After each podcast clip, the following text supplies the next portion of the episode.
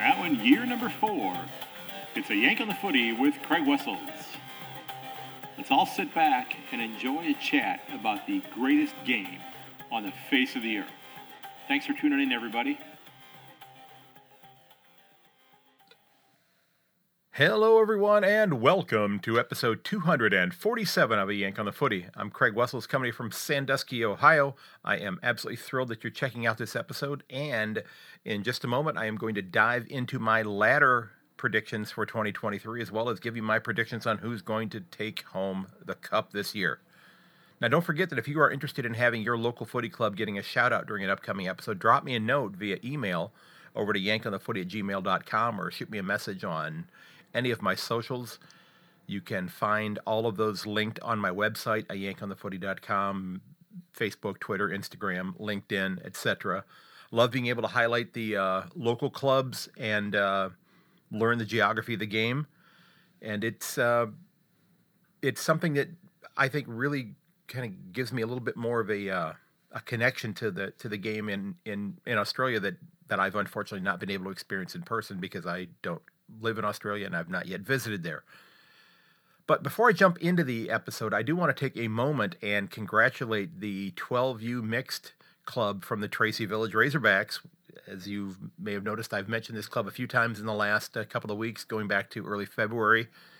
And they played for their grand final on uh, Monday of this week, and they defeated St. Mary's. I believe they're called the Knuckleheads, if I'm not mistaken. Uh, beat them 34 to nine so the Razorbacks took home the premiership, and uh, absolutely congratulations to them. Now, I would be remiss if I didn't share a quick story about last evening. Now, I'm recording this on Tuesday morning, my time here in Ohio. Uh, but I was typing up my notes for this episode, having worked through my ladder predictions and such, and just jotting down a few things that I wanted to say about each club. And I got down to the top two clubs on the ladder and it was getting to be a little bit late in the evening. Uh, it was about 11:30 or so, and my phone started buzzing, and a strange number showed up on my phone, uh, coming through the WhatsApp, and I don't use that very often. And I, it was a long number. The digits were in a slightly different order than what I'm accustomed to. So I thought, okay, I'm just going to go ahead and ignore it. Well, I decided to go ahead and uh, do a quick little Google search because it started out with the six one, and I, and I remember uh, once I, I, I called the uh, the Cats membership office, and I remember dialing that number in, and, and I, it, I confirmed it when I looked at the, the country code for Australia, and I thought, oh, okay, I better answer this then. By the way, it was a very expensive phone call to make to the Cats membership uh, department. I, I quickly realized it's much easier to use a an email, but uh, it was a radio host from ABC Darwin by the name of Liz Trevaskis, and she was reaching out to me to talk about the club shoutouts that I do each episode, and specifically about the uh, the Tracy Village Razorbacks because she had a parent that's involved with that club reach out to her about the fact that I was giving uh, you know shout outs to the club and that type of thing. So we chatted for about 20 minutes and uh, she posted on her show today a good chunk of that uh, that interview, and I guess the rest of it is going to be on the ABC Darwin Sports Show this weekend.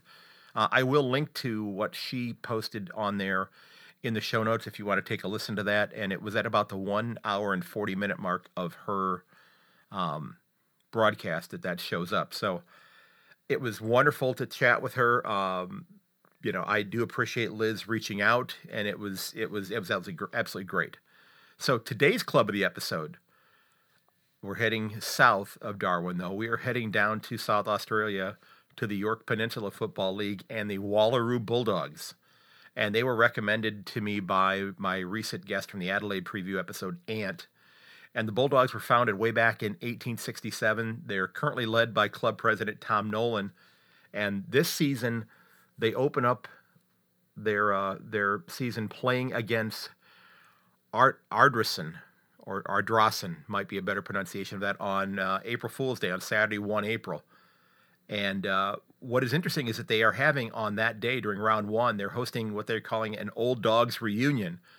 And the, as it stated on their Facebook page, the Wallaroo Football Club would like to extend an invitation to all Premiership players, coaches, and volunteers who have participated or in or been affiliated with the club from its establishment for a day at the club to reflect on the good old days. They also stated in their post that they would love to see everyone from start of juniors into seniors on April 1st. They'd love to see as many senior dogs back at the kennel for a catch up. So a premiership is not required. So don't think that you have to stay home because maybe your side did not win a premiership during the time you played. But Bulldogs, I wish you the best of luck in 2023 as you go forward here, and I hope you have a fantastic season. So let's jump into the uh, the the meat and potatoes of the episode. Something that I'm not eating a lot of much lately. Uh, but it's time for me to put on my prognosticating hat and see where I feel the chips are going to fall in uh, the 2023 season. And I, I, will be honest with you, I realistically think that uh, we're going to be seeing uh, a season unlike something we've seen in a long time. And I went and I dug back a little bit, and 2012 uh, was the last time that we had 13 clubs out of the 18 that had double digit wins, and 2005 there were 12 out of 16. So that was before GWS and Gold Coast had joined the comp. So 75% of the comp were above level, if you will, or at least in double digit wins, I should say, not necessarily at level. But uh, I legitimately think that there are 14 clubs this year. And this is not to slight the other four, but I, I, I think that they're not quite at that point yet. But I think there are 14 clubs this year that could possibly play finals. You know, and, and I'm speculating that this year, for the first time ever in the history of the AFL, that there's going to be actually 14 clubs that finished the year with at least 40 points on the ladder, meaning that they've earned 10 wins. Now, of course, we have to factor in the fact that there is an extra round this year, um, which I'm excited about because we get one more week of footy, which is great. So clubs have an extra opportunity to get that 10th win. Um, but like I said, it, it's not it, it's not necessarily you know the fairest thing of all. I sound like a Cinderella movie, or no, that's Snow White, isn't it? Um, relegating the other four clubs to the scrap heap of the of the season before the first bounce. But like I said, I I, I think that uh, that there are 14 of them that are are ready to to go. So let's go ahead and jump into my ladder predictions for this year, and I'm going to tell you what I think their record is going to be and many of you are going to tell me where I'm wrong. Some of you may tell me where I'm right. And, and that's exactly why I'm doing this. Now, I am tipping the North Melbourne Kangaroos to not win their third consecutive wooden spoon. Hawthorn, I have you finishing 18th this year with a record of four wins and 19 losses and that's not necessarily a reflection of Hawthorn. I just think that's a reflection of, of, of, how good the rest of the comp is right now. And and the Hawks are well on their way of you know building a club in the mold of what Sam Mitchell wants. They do have a lot of great veterans that have left aside. You know, Ben McEvoy retired, Mitchell, O'Meara, and Gunston are gone. But there's a lot of great talent, lot young talent on this club. And I think they're going to most certainly be competitive, but I, I don't think they're close this year to contending for a spot in the finals. They'll finish the year with only three players on the list over the age of 30. And this is a, this is a, a year to see their youngsters take a, a huge step forward and you know out from underneath the shadows of some of the veterans that, that have moved on. And I'm expecting to see things, you know, huge things from C.J. Jass, from Mitch Lewis when he comes back, uh, seeing how Karl Amon fits into their revamped midfield. Now, like I said, unfortunately, I do think that you know while there's some good talent, young talent there, I think something that hasn't happened since 1965 is going to happen. Like I said, I think Hawthorn's going to take the wooden spoon this year. Now, up in the 17th spot, and I have to say up because I'm putting North Melbourne there, and I have North Melbourne finishing 6 and 17 this year. So tripling their, I think it's tripling their win total from a couple years ago. I think they won four last year, if I'm not mistaken. You know, and in Clarko we trust, of course. You know, while it isn't a huge climb, I think that you know the, the developing parity in the competition is going to make 2023 a much needed leap of experience for the Roos. You know, you got Wardlaw and Sheezel coming in, who I think are going to be great additions, and you, are starting to see the foundation of of this club as, as they move past the situation that was you know Jason Horne-Francis, and they and they've they've put him in the rearview mirror, and they're moving on. You know, they've got uh, you know only one club that played finals last year that they're doubling up against, and that is Melbourne. Uh, they've got Essendon, Gold Coast, Hawthorn, St Kilda, and West Coast as well. Uh, this is a developing side. There is some good young talent there. I, I like the leadership uh, group that they've put together as well.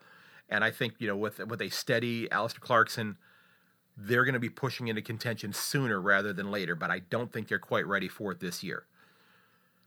And in the 16th spot, I have and I wasn't necessarily going to put them in this spot to begin with, but they're they're starting. You know, it's such a a difficult position just looking at their injury list. I have St. Kilda finishing 16th this year, and I don't necessarily think that St. Kilda would be the number 16 side. But if you look at their injury list right now and the prospects of when some of these players are going to be coming back, um, you know, the Saints are kind of taking in, a, you know, that that hold here, hold my beer approach to uh, the plight that defel, that befell the Eagles last year. I mean, the Eagles, you know, they were just beset by injuries and illness and and all sorts of things to the point where I'm not sure if Adam Simpson was just you know going through random drive-throughs at Hungry Jack's, you know, you know, and ordering a you know a burger and some chips and uh, and, a, and a drink, and just seeing if the if the the, the gentleman at the, working at the window was you know 185 centimeters and you know 78 or more kilos that could possibly, you know, play on the wing for a round or two. Um, you know, but the uh, the Saints they've got a lot of talent. Um, you know, but like I said, this injury list that they have going on right now, I think despite Ross Lyon's best efforts, are going to put them in a bit of a hole to start out with. Now, I think this is going to be if the injury if these players all come back from injury, I don't think anybody's going to want to play them in the last half of the season because if they all come back and they're healthy, this is a team that can beat just about anybody. But I think right now, with as many people as they have out, they're going to dig themselves a hole that's going to look a little like Port Adelaide's hole from last year. And they're going to really struggle to get out of the gate. And I think that's going to really hamstring them for this year. You know, they've got, they play twice. They've got Brisbane, Carlton, Gold Coast again, yeah, Hawthorn, North Melbourne, and Richmond as well. So you've got two sides that played finals, one that got really close. Um, so I think they're going to be competitive, but I just think that they are they're hamstrung right now, and I hate to use that because I don't want anybody to get another soft tissue injury. And I and I'm I'm very hopeful be, with the Saints because quite frankly, I had a uh, you know I, I ended up with uh, with three Saints in my starting lineup on the uh, the fantasy team that I drafted, or should I say was drafted for me last week uh, on uh, in our group with uh, American footy fans. We were all on a Zoom call going through that because for some reason the the AFL's uh, fantasy website did not load the column or the tab on my computer to allow me to actually select which player I was trying to draft. So I was continually trying to move players into position up to the top so it would auto pick the guy that I wanted. Of course, then people were taking that person. I had to go find somebody else. So there were several picks that got drafted for me that I didn't necessarily want to have. So I'm having to make some adjustments to my my list that way. And yeah, so I, I did. I end up with three gold or, or three St. Kilda players on the list. So I'm a little concerned about how my list is going to play out this year, but we shall see what happens. So let's move on to the 15th spot on the ladder, and I have the West Coast Eagles there at seven and 16. And and let's be honest, you know what could go wrong for the Eagles last year did go wrong injuries, ineffective play, COVID, you know, you name it, it happened to them. Now this year they've they've got uh, you know only two finals sides out of the uh, the games that they're you know playing in um, doubles. You know with Fremantle and Richmond. You know they've got North, they've got Adelaide, they've got Carlton, they've got Essendon twice as well. Now this is a club that is a little bit uh, on the older side as well, and they'll have they'll have eight players on the uh, north side of 30 by the time the season ends, and some of them may be stepping away from the game after this year. And I, and I don't have any scuttlebutt or any information about that, but some of them are getting to that point in their career where they may decide to to to step away from the game. But the young reinforcements are on the way. You know, they made some adjustments in the in the draft this year, bringing in Ginbey and Hewett. I think that they're going to get some serious playing time for the club this year, and I think they've both been named uh, to the 22 or 23, I should say, for for round one. Um, so I think these youngsters are going to get some games under their belts, and they're going to begin to uh, push forth the next generation, right, Waza? Um, you know they've got to find somebody though that can you know can keep putting the the, the ball between the big sticks with the loss of Josh Kennedy. You know who's going to be that per, that key forward that's going to come down there and put you know 40 goals on the board who's going to go ahead and fill that spot? Now, is this side going to be playing finals this year? I'll be honest, I would be shocked if that happened. Now, there is enough veteran leadership on this club to to possibly sneak in there. I just don't see it happening. Um, you know, but that being said, you know, they they certainly have a lot more experience than I think any of the other four bottom four sides, if you will. So I wouldn't be shocked if they if they roared back into relevancy this year, but I, I just don't think it's going to happen. But you know, having watched uh, the TV show Stranger Things, you know, maybe they plan on playing in the upside down this year and just doing the opposite of what I'm thinking. But again, I've got West Coast finishing 15th, and that's the last club that I don't have winning double-digit games. Okay, now we move on to 14th on the ladder, and I've got the Adelaide Crows finishing 14th, and as it says on my notes here, from here on out, I've got all 14 clubs winning at least 10 games and uh, you know, of course, the the extra round uh, can help get that done. But I believe you know that there's you know an air of respectability for a club if they're able to put double digit wins on the uh, the ladder this year, even if they don't necessarily play finals. Now the Crows they've added you know an excitement machine to their forward line in the likes of uh, Izak Uh, you know, he's not, nor will he ever be Eddie Betts, but he might just do a few things, and I have a feeling he's going to do a few things that Crow supporters are going to sit in the stands, they're going to sit at home watching the game on television, and they're going to say to their buddy, Eddie did it better, but uh, that wasn't too bad. So I, I, think you know he and Josh Rachele are just going to be an absolute dynamic small forward combination. Uh, you know, buzzing around. You know, Darcy Fogarty and Taylor Walker. I think this is a club that that has a lot of talent. I don't think they're quite ready yet to uh, to compete for the top eight. Um, they've got you know Brisbane and Collingwood. Um, they're doubling up against, along with Gold Coast, GWS, Port, and of course uh, West Coast as well. So they they have a, a, what could be a more maybe a more favorable schedule there. You know, they've only got two clubs that played finals last year that they're facing twice, and then we move on to the number 13 spot on the ladder, and that's the GWS Giants. I've also got them finishing 10 and 13. Uh, they they face Adelaide, Carlton, Essendon, Hawthorn, Sydney, and the Bulldogs twice.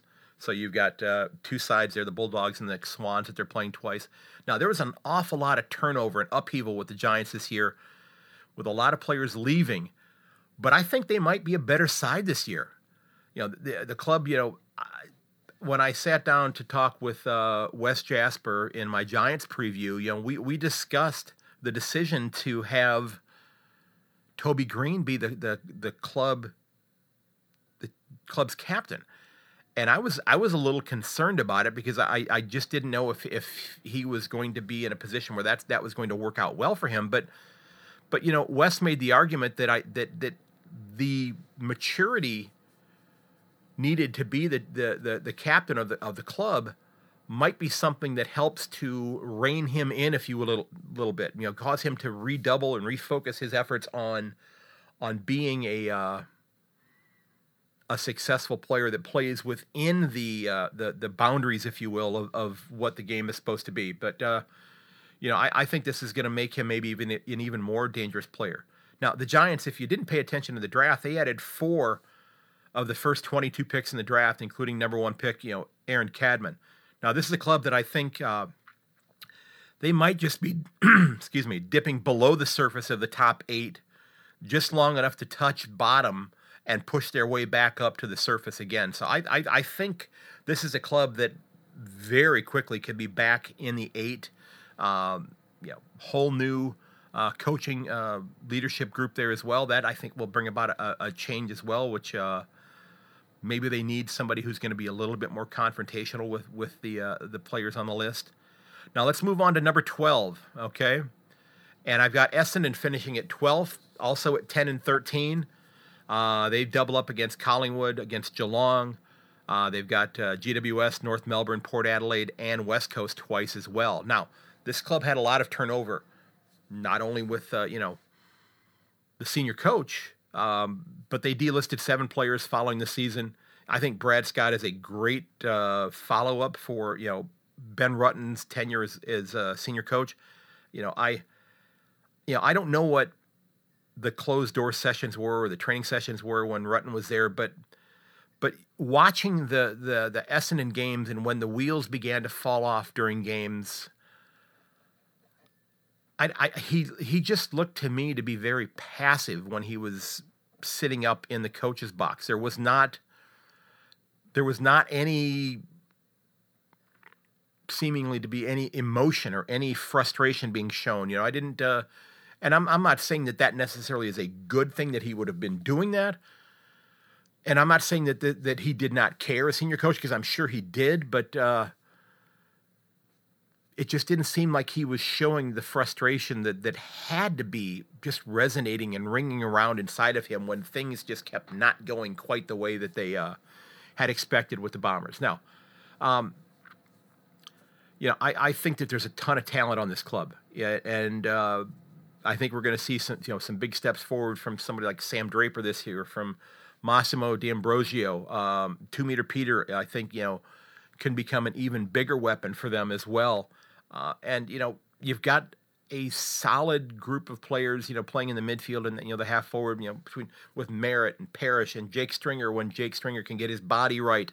Um, he's a great player when he's healthy, but again, it just continually happens where there are little things that prevent him from getting out on the ground and cost him rounds of footy. So I think this is a talented club. Like I said, I think they're going to get to double digits this year, but I just don't think they quite have enough this year to make it into finals. I think there are too many other clubs that are just a little bit ahead of them. Now, we move on to number 11 on the ladder, and this is the first of two clubs that I have dropping out of the eight from last year and they've got uh, on paper tied with the Cats the toughest draw in the comp, and that is the Fremantle Dockers. And I have the Dockers finishing at 12 and 11 this year. They double up against Brisbane, Geelong, Hawthorn, Sydney, West Coast, and the Western Bulldogs. So four of their six clubs that they're playing doubles against played finals last year. Now, will they be able to generate enough scoring? I mean, that's the thing that I wonder about them. You know, is is a rejuvenated Nat Fyfe and Luke Jackson going to be enough to pepper the sticks with goals? I don't know if Jackson is ready to take on that consistent role in the forward fifty. I know he got to run a lot in the uh, in the uh, throughout the midfield um, when he was sharing time with Max Gawn, and you know, if they try to turn him into you know more of a full time ruck, is that gonna is that gonna change his game too much? yeah, I think you know adding you know Jaeger O'Meara to the, the midfield was uh, was certainly a, a, a, great move, and if nothing else, it gives him you know new beaches to go train on. Um, you know, and the, you know the, the, the Darcy and Jackson combination might just become the, the mini me version of of Gawn and Jackson with the D's. You know, sh- you know that could possibly work out for them. Now, like I said, this is a very good side, but you know you're playing eight games against you know top against four of the top eight sides from last year. I think it might cause a little bit for tempering the expectations. You know, I think that you know, as this club, you know, maybe takes a step back this year, finds their footing again, I think that they can certainly push back into the eight in 2024. But I think that tougher draw is going to cause them to drop down just a little bit. And then we move on to the 10th spot. And I have the Collingwood Magpies finishing in the 10th spot, also with 12 wins and 11 losses. Last year, folks, 10 wins by a combined total of 54 points. So they won 10 games by an average of 5.4 points. Talk about dancing on the knife's edge. You know, they've got uh, Adelaide, Brisbane, Carlton, Essendon, and Geelong, and Port twice. You know, again, only two sides had played in the top, you know, top eight last year, Brisbane and Geelong. Port was close to being there. Carlton was, of course, close to being there, as you, being a Collingwood supporter, knows. Um, but uh, you've got, like I said, two spot, two sides that are very hungry for a spot in the eight. Um, was moving on from Brodie Grundy the the right choice? You know, it's a big ask for Darcy Cameron and Mason Cox to repeat the pretty solid ruck work that they had last year. You know, Tom Mitchell is a great addition in the midfield, and and I think you know Darcy Moore, one of the better defenders if he still plays in defense. Uh, I keep hearing that he may get moved forward as well, but I think he's going to be a tremendous captain, and he got thrown right into the breach really early on in his uh, in his captaincy. Now I think it was a, it was a stroke of genius to bring Bobby Hill into the side, and and they didn't uh, they didn't necessarily predict what was going to be happening with Jack Ginnivan, but I, I think that Bobby Hill's presence there is going to allow him to to redouble his efforts to focus on footy, and and uh, he may not be back up on the AFL side for a few rounds after he's eligible to come back. And Bobby Hill's a very solid player. And and let's just be honest here, folks. It was a very quiet offseason for Jordan De Goey. And, you know, that young man is an extraordinarily talented player. And, uh, you know, if he is if he is focused solely on footy and not having to be distracted by things that have happened in the previous offseason and, and, and stuff like that, he's a phenomenal player. So uh, the Pies could certainly prove me wrong and say, "You knucklehead, what are you putting us in the in the tenth spot here for? We're we're a top eight side." Uh, you know, and, and I'll be honest with you, I am rather confident that uh, that that not a Daicos by that Pies supporters aren't thrilled for the father son role. You know, are Josh and Nick the most exciting pair of brothers? You know, playing alongside one another at this point. Um, yeah, of course, you know, maybe the Cats and Swans would like to be heard on that with the McCartins and with the uh, the Henrys. Sorry to bring up that name. Uh, with that regard, but I, you know, I think if they continue their magic, they might find their way back into the eight if they can stay on the north side of all of those close close wins. But I just have an inkling that some of those games are not going to go their way this year because you know they only had a percentage of like 104 last year. So yes, they won a lot of games, but they were extraordinarily close. And I just think that that some of those games are going to sneak up and bite them on the backside and nip their tail feathers a little bit and, and keep them out of the eight this year.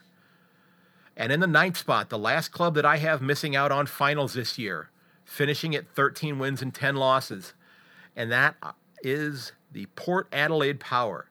And I have to ask the question is finishing three games above level while still missing out on finals going to be enough for Ken Hinkley to be there in 2024? I, I don't know the answer to that question. I know that many of you who are Port Adelaide supporters are saying, no, it's not enough. Get rid of him. Let's start fresh. I, and there, and there are some who are saying, yep, we're close. Let's go ahead and uh, just go ahead and continue with what we've got going on here. He's, you know, he's got us into finals before. Maybe we'll make that final push and and be a you know top eight side.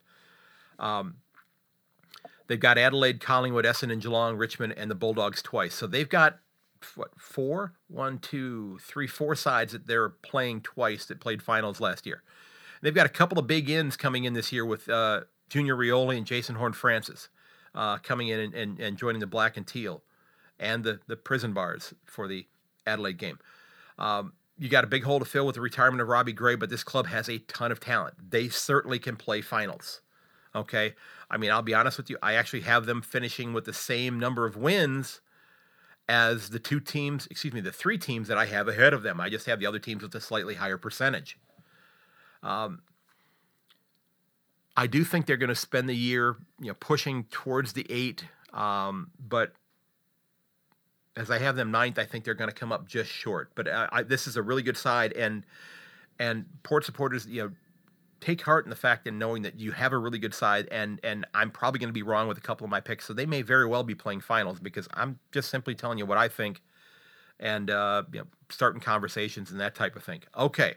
Now, the last 8 clubs, these 8 I have picking uh, here all playing finals and we're going to start there's a name you haven't heard yet that normally you would have heard between numbers 18 and number 9. Well, here they are folks in the eighth spot, finishing at 13 and 10, I have the drum roll, please, the Gold Coast Suns.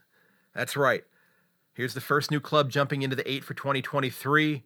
Uh, they double up with Adelaide, Brisbane, Carlton, North Melbourne, St Kilda, and Sydney. So you've got, you know, two sides that played finals last year. Brisbane and Sydney, they're playing twice.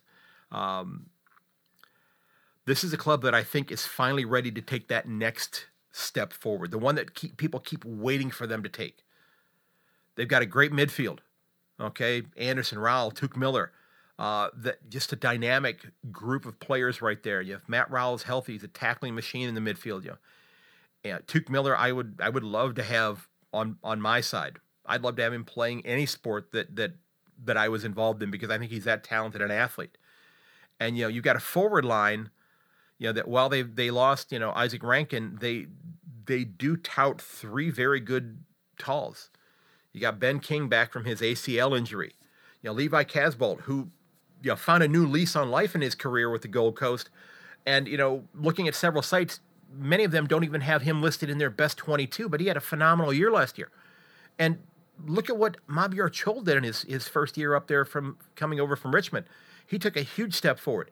You know, you, you couple all this together with you know a very solid ruck in their captain Jarrod Witts. This is a fun club to watch play. It's infectious. I think that they generally, and this is not to say that other clubs don't, but I think they generally care for one another because they're they're kind of isolated.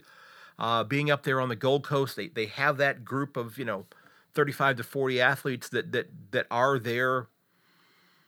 They are their own little hub, if you will. Okay, because you know the clubs in in Melbourne and even in Sydney and Adelaide and, and uh, in Perth, you know they've got another group of players from other clubs that they can run into from time to time. But Gold Coast, you're kind of on your own up there. I guess maybe they could make the trek to, Br- to Brisbane and meet up with folks there. But uh, like I said, this is a club that is, I think, a lot of fun to watch, and I think they're ready to take that next step. And quite frankly, I think this is something that the competition needs to have happen as well. And I'm not wishing for it for that reason, but the AFL and the other 17 clubs, quite frankly, have have pushed an awful lot into trying to make this club be successful and they continually have come up just a little bit short. But I think this is the year that that it's going to help to justify all that investment. And I think this is the first year of, of many that Gold Coast is going to find themselves in contention. Now, moving on to the number seven spot. And I have Richmond in the number seven spot, also finishing with a record of 13 and 10. Now, the Tigers, they did inject a great deal of youth into their midfield with the addition of Jacob Hopper and Tim Taranto. Now, this is a club that, you know, the Cats get, uh, you know, talked about as being, you know, the you know the, the older side, but you know the, the the Tigers have nine players that are going to be on the north side of 30 when the season ends. So is this their last hurrah for a couple of years? Is this is this the last time they're going to be in finals while they wait for their next crop of young players to become established and uh, and take that step forward to push themselves back into you know a perennial top eight side? Uh, is this a swan song for Jake Riewoldt, or excuse me, for Jack Riewoldt. Can't read my own typing. Um, you know, I, I do think that, that he has a, a the prospects of a great second career in footy media when he's ready to step away from the game. But he's he's not there yet. But he's 34, 35 years old. This may be it for him this year. You know, you've got you know he and Tom Lynch forming a, a formidable pair of talls for the Tigers. And then you've got, you know, players like, you know, Maurice Rioli, Shai Bolton, and a healthy, oh, this guy you might have heard of before, Dustin Martin. He's done a few things during his career. Uh, you know, streaming through the midfield into the into the forward 50. It's going to cause, you know, defensive coach, coaches to to definitely test their pucker principle because there's a lot of talent there that can attack the goal. Now, I think this is a really, really good club but uh, I don't know if they're going to have the legs because, like I said, they are a little bit on the older side. Um, I don't know if they have it to take it beyond a, pre- a prelim this year. They may get that far, but uh, but I do think they're a final side. I just don't know if they're going to be able to go beyond that at this point in time. So let's move up to the number six side. And oh, I should have mentioned with with regards to the Tigers first of all. You know, they do double up with Melbourne, Port, Saint St Kilda, Sydney, West Coast, and the Bulldogs. Now, again, you've got three sides that played finals, one that got close, and one that has an awful lot of talent, but a ton of injuries right now there. So they've got a bit of a tough draw as well. So, again, moving back to number six, I have the Western Bulldogs finishing at 13 wins and 10 losses, and they double up with Fremantle, Geelong, GWS, Hawthorn, Port Adelaide, and Richmond. So they've got Freo, Geelong, Sydney, and Richmond, who all played finals last year. Um, they snuck into the eight last year. Let's be honest about it, okay? Blue supporters, you haven't forgotten about that. Sorry to bring it up again because maybe you had just forgotten about it right until that moment that I mentioned it again. Um, but you know they're going to employ one of the most impressive midfields and forward lines in the comp, and and I think that they're, uh, you know, when clubs are starting to figure out how do we defend them, they're they're going to have to set up their structure to look like a bunch of lumberjacks, quite frankly, because they've got an awful lot of really really good talls that the Bulldogs can run out there. You know, Jamarra Ugle-Hagan, Aaron Naughton, Rory Lobb, and heck, even Josh Bruce. I mean, Josh Bruce, what, two years ago? What, 55, 60 goals he kicked?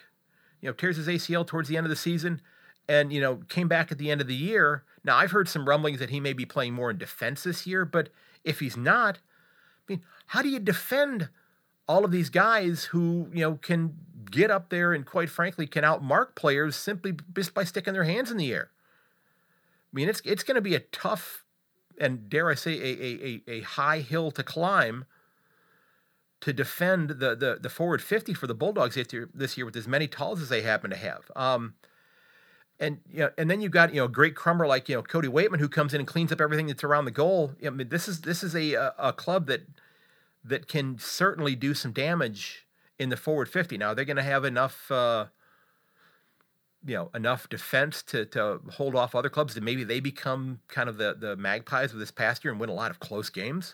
It certainly could be. And and you know you've got this midfield that's got you know, Smith and McRae and Treloar and this this Bontempelli guy who seems to be a pretty good ball player as well. Okay, he's fantastic. I know that. I'm being sarcastic there, but you, you factor in Tim English, who is you know also a uh, you know, a player who continually improves week after week after week. Um, now, I know that there are some folks who have actually got the Bulldogs sliding out of the eight. I don't think so. I think they're climbing. I think, you know, because I've got them going from eight to six this year. They could finish higher than that, quite frankly. This is a darn good club. And we get to the fifth spot. We get to the fifth spot, and we have the Carlton Blues. And I've got Carlton finishing at 14 and 9, and they're deciding, you know what? We're not going to play it close to the edge here. We're going to go ahead and not just get close to the door and see if we can step through the door. We're just going to knock the damn door off the frame and find ourselves in the number five spot. And uh, they have Collingwood, GWS, Gold Coast, Melbourne, St. Kilda, and West Coast twice. So three sides that played finals last year. Um, like I said, this is the second club I've got jumping in. Now, I think this club isn't going to just make the jump into the eight for you know the first time in a long time. I think they're going to be pushing towards a spot in the four, and they very easily could be there. They've got talent all over the ground. You know, from Jacob we- Jacob Weitering, Adam Saad holding down the fort in the defensive fifty, to arguably one of the best midfields in the comp. You know, from the uh, you know the return of the the the reigning Brownlow medalist. More about him later. Uh, Sam Walsh, Hewett, Adam Cerra, and, and that forward line you know, McKay, Curnow, Martin, Motlop. And I guess to have to ask, is, is there a weakness on this club? Is there is there a weakness on this side? I, I don't know. I don't know if there is a weakness on this side that uh, that is going to, you know, cause them to not be able to play finals this year. I really think that uh, maybe I even have them too low on the ladder this year because a lot of people are picking them top four. I've got them at the number five spot but this is a really talented side. And and as much as I'm still frustrated about uh, you know getting bumped uh, from the Sporting Capital when uh, they hired Michael Voss that day instead of waiting till the Monday after the grand final, this is a fun club to watch, and and and I think it's going to be exciting to see what happens with them this year. So let's move ahead into the top four, and we have. First of all, one of the two grand finalists from this past year, and that's the Sydney Swans, finishing at 14 and 9. Uh, the grand finalists uh, find their way in the top four. They've got Fremantle, Geelong, Gold Coast, GWS, Melbourne, and Richmond twice. So they've got what four sides that played finals this past year. Now they they, if you look at their list, it's amazing. They've got some great veterans on this club, but if you look at the bottom part of that list in terms of chronology, in terms of age, they have 14 players on their list. Now, you, you have to do the math on this one. They have 14 players on their list that have played a combined three games at the AFL level. One of them has played two games, one has played one. So 12 have not seen an AFL game yet. Yeah, and, and so I think that this is a club that is that is there for the long haul, despite the fact that you have you know one of the oldest players, if not the oldest player in the comp, in Buddy Franklin there. Now, is this the last year for Buddy? I don't know. I don't know. And I, I, I think that the the new substitution rule could be a great benefit for him. And it could be a great benefit for, you know, forwards maybe like a Buddy Franklin, a Tom Hawkins, a Jack Riewoldt. You know, older forwards who can still, you know, put the ball through the sticks, but if their club finds themselves in a position where they have an, an extensive lead, maybe they substitute that person out in you know midway through the third quarter and bring in somebody to take that spot and and hold on to the lead for the rest of the game and rest their legs and maybe get them further along so maybe maybe buddy has to take fewer games off where he's taking the whole game off and maybe gets to play more games but fewer quarters of those games i don't know um, again, a very talented side. You're loaded with weapons in the forward 50 with you know Papley, Heaney, Golden, uh, and of course, and, and Buddy Franklin. You know, you've got a great midfield with Luke Parker, Callum Mills, Chad Warner. You've got, you know, Ruck Jesus and Tom Hickey, who's just, you know, all over the ground as well. And like I said, I, I think that, you know, the top six are, are definitely interchangeable, but I'm keeping them in the four simply because of their experience and having played in the grand final last year. Now, moving on to the number three spot. And I have the other grand finalists. In fact, I have the defending premiers in the number three spot, the Cats finishing at 16 and 7 this year. And the post Joel Selwood era begins. And they they are ranked right up there with Fremantle with the toughest draw this year. They've got Collingwood twice, Essendon, Fremantle, Port Adelaide, Sydney, and the Bulldogs. So you have four clubs that played finals last year, and you have two that I have finishing, I think, I believe ninth and tenth, if I'm not mistaken. So uh, very tough draw, and and let's you know let's be honest here. You know the, the Cats arguably you know they played the trade period like a Stradivarius you know, adding several number one picks to their list in Tanner Bruhn, Ollie Henry, Jack Bowes. They added Jhye Clark uh, in a in a you know in a draft pick that they got in the Jack Bowes trade. I mean, this is a this is a, a club that uh, yes, they are still the oldest club in the comp, but at the same time, they injected a serious amount of youth into this side. Now, last year I tipped the Cats to finish sixth because I bought into that too old, too slow thing. And they completely revolutionized the way that they play the game. Now, will they be able to continue that this year? The players that are still there are a year older. You have a new captain. Yeah, I, I think Paddy Dangerfield's going to do a fine job with that, but uh, it's different this year because you don't have Joel Selwood there. And again, you know, Selwood was Selwood was yeah. I, I'm not going to say it was a ceremonial position because that's not fair to say about him, but he was not necessarily the focal point in the midfield as much as as he had been in, in previous years. Um, but you know they're you know they're starting out the year with some, some injuries. Okay, you know, like I said, I'm fi- I'm finishing I'm picking them to finish a little higher than six this year. I've got them in the top four. I've got them in the top three. You know, they are starting out with some uh, some little niggling injuries though. Tom Hawkin, Duncan out. Jack Henry with a foot injury is going to be out for a while. Jake Kolodjashnij, uh, Sam Menegola. You know, and I would argue that maybe Hawkins' injury might be the most worrisome, but it's thought that he's going to be back sooner rather than later. Now, the Cats certainly proved by the way that they they rested players. This is it, that it was you know they looked at of course the the the the fixture as being a uh, a marathon rather than a sprint. Um, yeah, they've got the toughest draw in the comp, and you know I know I'm picking I'm you know I know many I said are picking them to to repeat as premiers, and as much as I'd love to see that happen the Cleveland sports fan in me realizes that if I say that too loudly, if I if I sit here and pound the desk and say, "Yeah, the Cats are going to repeat as as uh, premiers this year," then disaster might just strike because I, I think I might be jinxing them if I was to do that. So I are they capable of winning the premiership this year? Absolutely, they are. Any of the clubs in the eight are. I think any of the clubs, quite frankly, in the 14, if the right th- top 14, if the things chips fall in the right spot, they could possibly do it. But this is a club that I think uh, you know is very solid. Yes, I am a cat supporter, but I I'm afraid to, to have to pick my club to win the premiership because I've had you know, a lifetime of of sports disappointment being a Cleveland sports fan. So I I just can't get that out of my system and say no. I can go ahead and tip my my club to finish winning the whole darn thing. Okay and who knows? Maybe I still am having them win it from the number three spot here because I haven't told you who I think is winning the grand final. Now let's look at the number two spot. I have Brisbane there with a record of 17 and six. And uh, does this club have any flaws? I mean, there's talent everywhere, and they brought in even more talent this year. Jack Gunston comes in, Josh Dunkley, Conor McKenna comes back in from having stepped away from the game. You brought in a young Will Ashcroft. Uh, the father son uh, situation there. Wonderful additions to this club. You know, Eric Hipwood, Joe Daniher, very formidable pair of talls, and, and Charlie Cameron around the goal is is extraordinarily dangerous.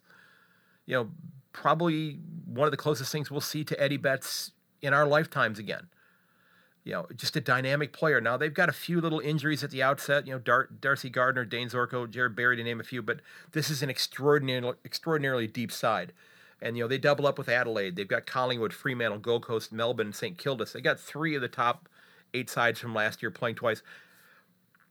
Just a really, really good club, and I and I expect them to have great things happen this year. And uh, they're dangerous. They are dangerous. And as you know, we've got one club that hasn't been mentioned as of yet, and that is the Melbourne Demons. And I've got the Demons also finishing with a record of 17 wins and six, lo- six losses. So I've got Melbourne as my minor premiers for this year. Now, there were a lot of us that kind of shook our head when the, the club decided to go ahead and replace Luke Jackson with Brodie Grundy. Um, I'll be honest, I'm thinking to myself, how is that going to work? Because Brodie Grundy isn't the same type of player as Luke Jackson. But if you watch the practice match a couple weeks ago, if that's any indication, uh, this club is going to, I'm going to go ahead and coin it right now. I'm going to go ahead and put the name out here. Um, and I'm going to go ahead, I just want to pull up an image here to make sure that I have this right before I sound like a fool. Uh, yep. Okay. I, uh, I am referring to the Melbourne offense this year. Okay. I am going to be calling it the Hydra offense. Okay. It has so many heads and feet uh, that can attack you. You know, Bailey Fritsch is going to be out the first couple of rounds, but he kicked more goals in that club than anybody else. You got you still got Ben Brown there. You got Kozzy Pickett, Charlie Spargo, Tom McDonald is back healthy. You've got Petracca, you got Oliver, arguably two of the best midfielders in the comp. Um, and uh, oh, you've got Jake Lever and, and Steven May holding down the defense back there. And then you factor in how are they going to deploy Max Gawn and Brodie Grundy around the ground, both of them who are very strong aerobic players who do move around the ground an awful lot. You know, Brodie Grundy had never been really called upon to be a, a much of a goal scorer during his time in Collingwood, but I think that might be changing this year. And quite frankly, defensive coaches have got to be having some sleepless nights figuring out how in the hell do we stop this team from scoring? Because they can score from everywhere. And, and it's just it is a it is going to be a scary good side this year.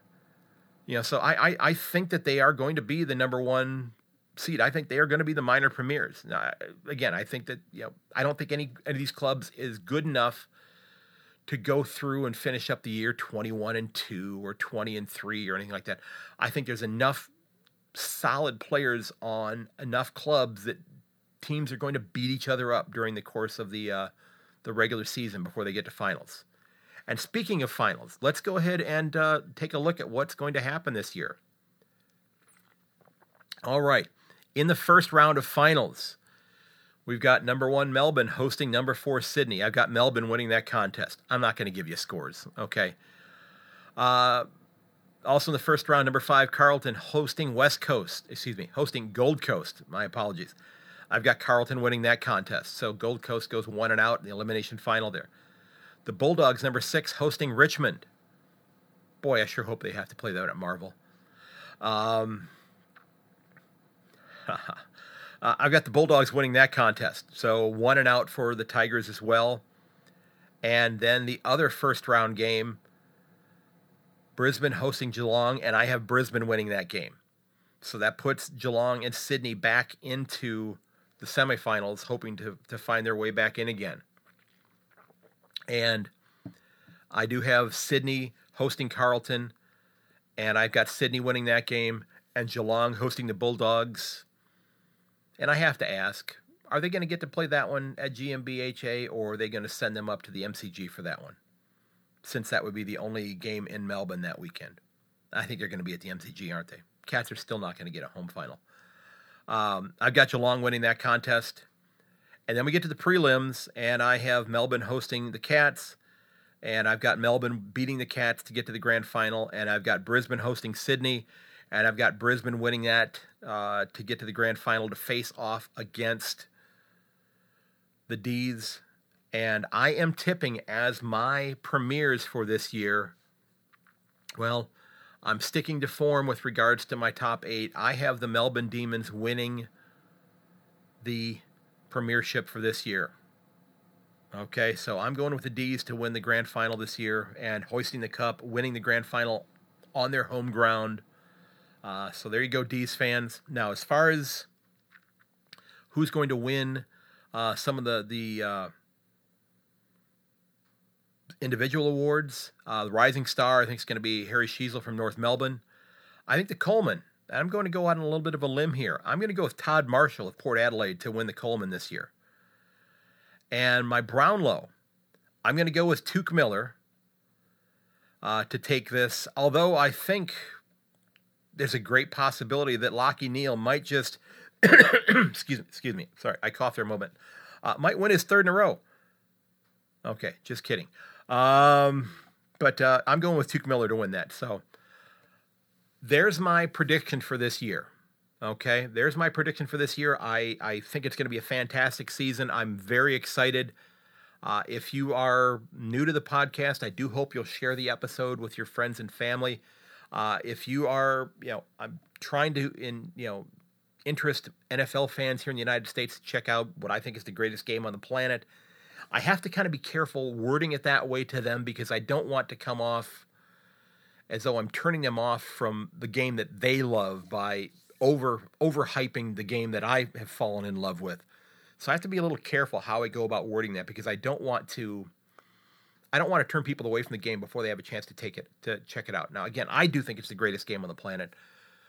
But Gridiron is an awesome game as well. Okay, we're in the middle of free agency happening right now where they're getting ready to sign new players and the draft is coming up here pretty soon. But again, folks, uh, if you like the show, you can find everything about my podcast over at my website, yankonthefooty.com. I do hope that you'll subscribe to the mailing list. So when new episodes come out, they're in your inbox about 45 seconds after they've been released. If you like the show, I do hope you'll take a moment and click on that review button up at the top and leave a review for the podcast. You can leave one right on the website, or you can go over, um, it'll take you over to Apple Podcasts or to Spotify where you can leave a review there as well. If you want to uh, help the podcast uh, monetarily and help keep the lights on, I'm a one man show doing everything myself.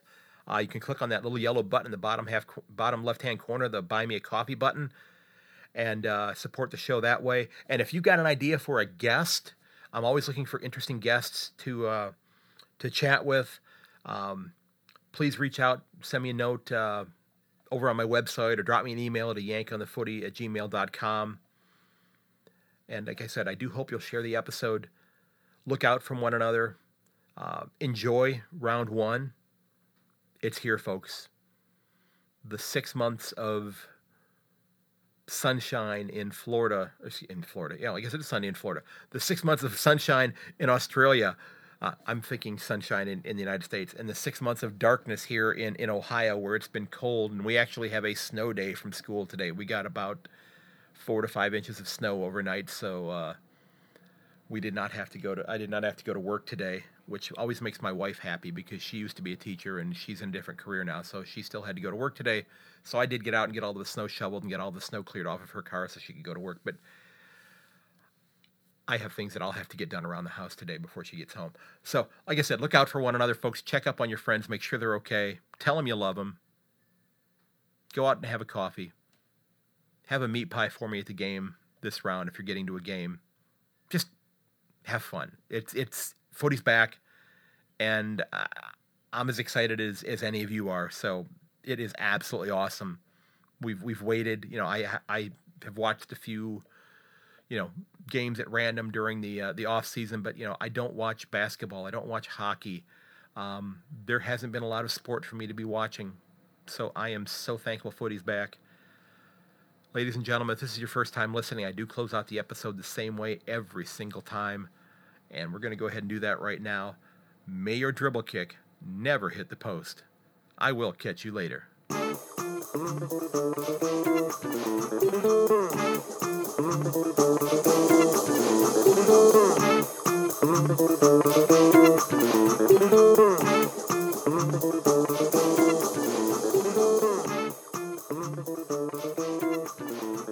This has been episode 247 of A Yank on the Footy.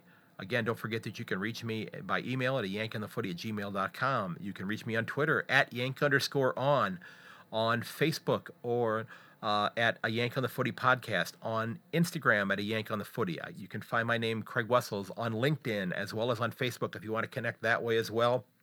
I do hope you'll share the episode with your friends and family. And until next time, everybody, goodbye, and I hope your team wins this weekend.